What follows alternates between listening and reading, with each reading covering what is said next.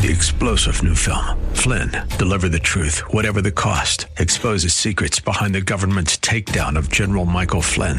Flynn knew what the intel world had been up to. He ordered the first audit of the use of contractors. This set off alarm bells. He told the truth. He was the most dangerous person for Donald Trump to hire. They had to get rid of Flynn.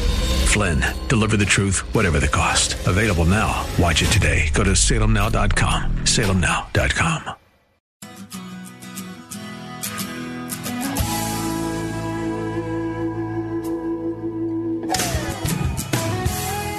Well, thank you very much for joining us today on Take 10.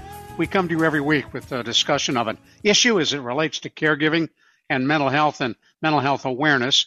Our co-host, Carol Zernial and Dr. Jamie Huysman is here. Carol is a holds a master's degree from the University of the Incarnate Word in San Antonio in gerontology, social gerontology, and she was named one of the nation's top 50 influencers in aging by Next Avenue. Dr. Jamie Huysman is a clinical social worker. He serves as the Chief Compassion Officer for WellMed Medical Management, and he is an expert on caregiving as well as addictions. And delighted to have you both with us again today. I'm Ron Aaron, and welcome to Take 10. Carol, you can set it up. Yeah, so this morning, Dr. Jamie, I was talking with a caregiver who had a mother-in-law in the hospital and it didn't matter what happened. Somehow it was the caregiver was asking too many questions, cared too much, was somehow the bad guy. Um, and this is for someone who was left out in the hall for more than 24 hours, not admitted, not, you know, broken bones. And obviously caregivers get in distress. I have had that experience. So why is the caregiver the person that seems to be the bad guy. And and we feel like the bad guy. And why we feel like the bad guy when we're trying to be advocates. It's it's kind of a downward spiral. Well there's two things going on here carol. It's a great topic for everybody to understand. One is the clinical inadequacies of those who are actually blaming the caregiver. Well, what does that mean? Well it's many times out of guilt and shame and they have no power no control over their loved one laying in that gurney, sitting in that ER, then the next thing you know is their guilt and shame turns out, we call it, becomes projected at the easiest, most intimate person, the most vulnerable person they can do this to. Why? Well, they're not going to call the CEO administrator.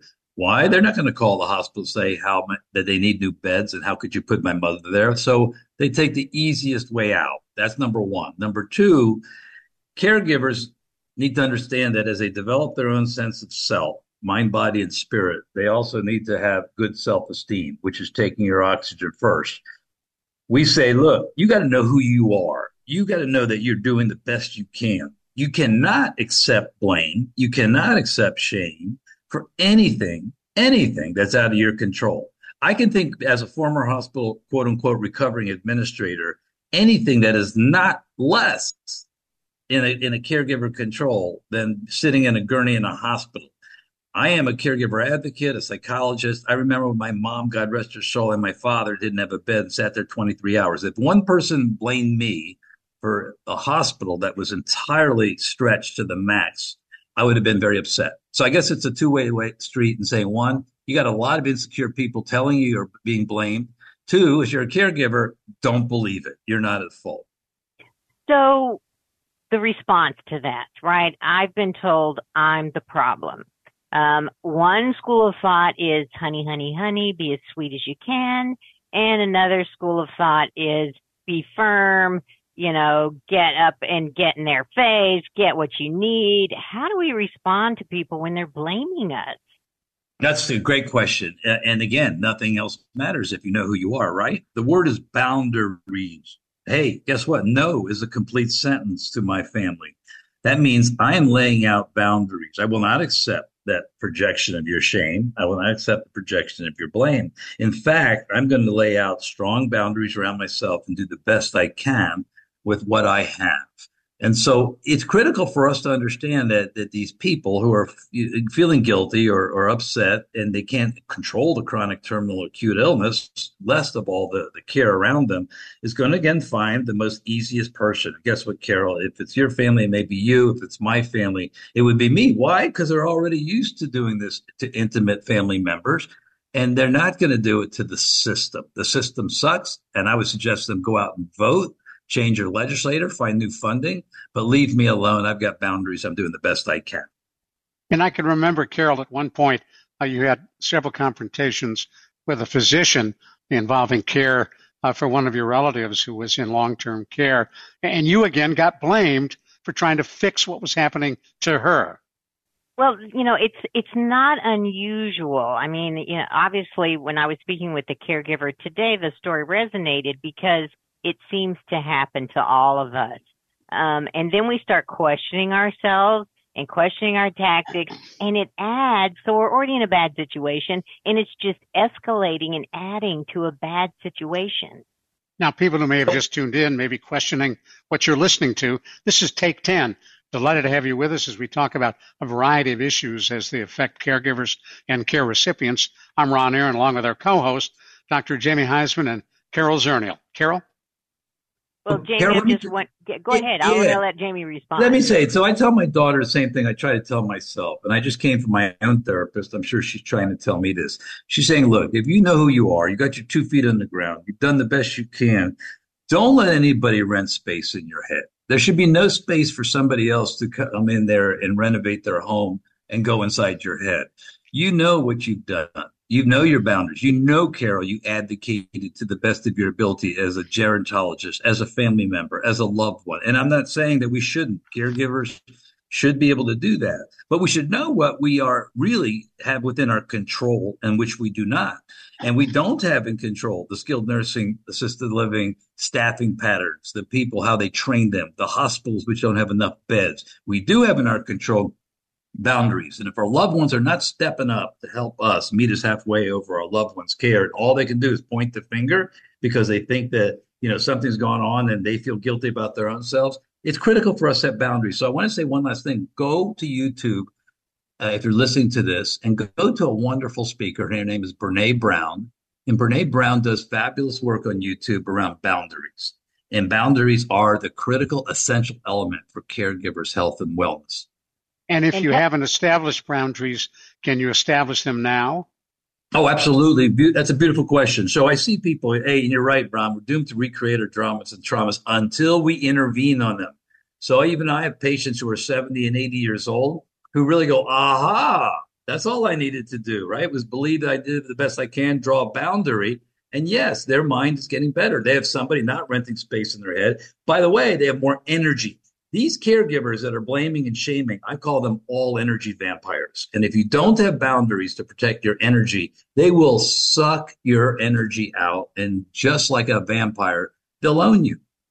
Well, and I think what you said is very important about the energy vampires, you know, because you do, you feel depleted, you feel in the wrong, you feel like you should have done something, and it does just really build on itself. And so saying no you know, mm. no, I'm sorry. I can't let this happen. I ran a, a, support group last night, Carol, on In the Rooms. Anybody's welcome to it. It's free. It's seven o'clock on Monday nights. And it's exactly that. Okay. These people came up and they had zero energy. They didn't know who they were. Why?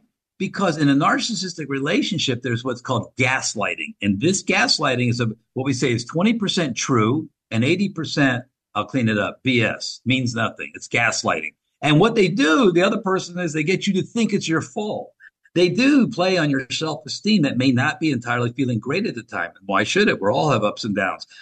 Don't accept the gaslighting. Don't accept the half truths. Have the boundaries. Keep your energy and don't let them stick their teeth in your neck and, and, and do it. And this, all I said to them last night at the end of my meeting was, it's not your fault. That's your mantra. Love it. So spell Brene Brown for those that may want to go on YouTube. Sure. Her name is B, uh, Brene Brown, B R E N E Brown. So Brene's phenomenal because she's actually in recovery. She's a human being, and, and like me, you know, we have our ups and downs. We want to be like the people who work we work with. So Brene talks about boundaries, and I think she's pretty much the person I would refer. She's very understandable. She's not clinical psychobabble, and she's actually could be a caregiver's best friend. If you've got caregivers, or you think long distance caregivers or family members, I should say, beating on you, telling you that it's your fault. Start putting Brene Brown's I call toxic abusive relationship tar dojo techniques to work. Got, got to stop you right there. I've learned two great things today. Brene Brown, YouTube, and no is a complete sentence.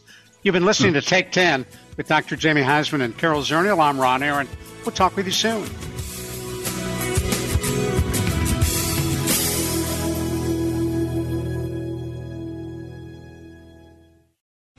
Three star general Michael J. Flynn, head of the Pentagon Intelligence Agency, knew all the government's dirty secrets. He was one of the most respected generals in the military. Flynn knew what the intel world had been up to. He understood its funding. He ordered the first audit of the use of contractors. This set off alarm bells. The explosive new documentary, Flynn, Deliver the Truth, Whatever the Cost, and covers the facts behind this scandal. Flynn told the truth. He was the most dangerous person for Donald Trump to hire. I find out the worst enemy that I'm going to face in my life is right here in America. They took my assessment and they wanted me to change it. And I was like, I'm not changing it. They had to get rid of Flynn with in depth interviews, archival footage, and never before seen personal records of the man behind the headlines. I just felt like I was drowning. Flynn, deliver the truth, whatever the cost. Available now. Watch it today. Go to salemnow.com. Salemnow.com.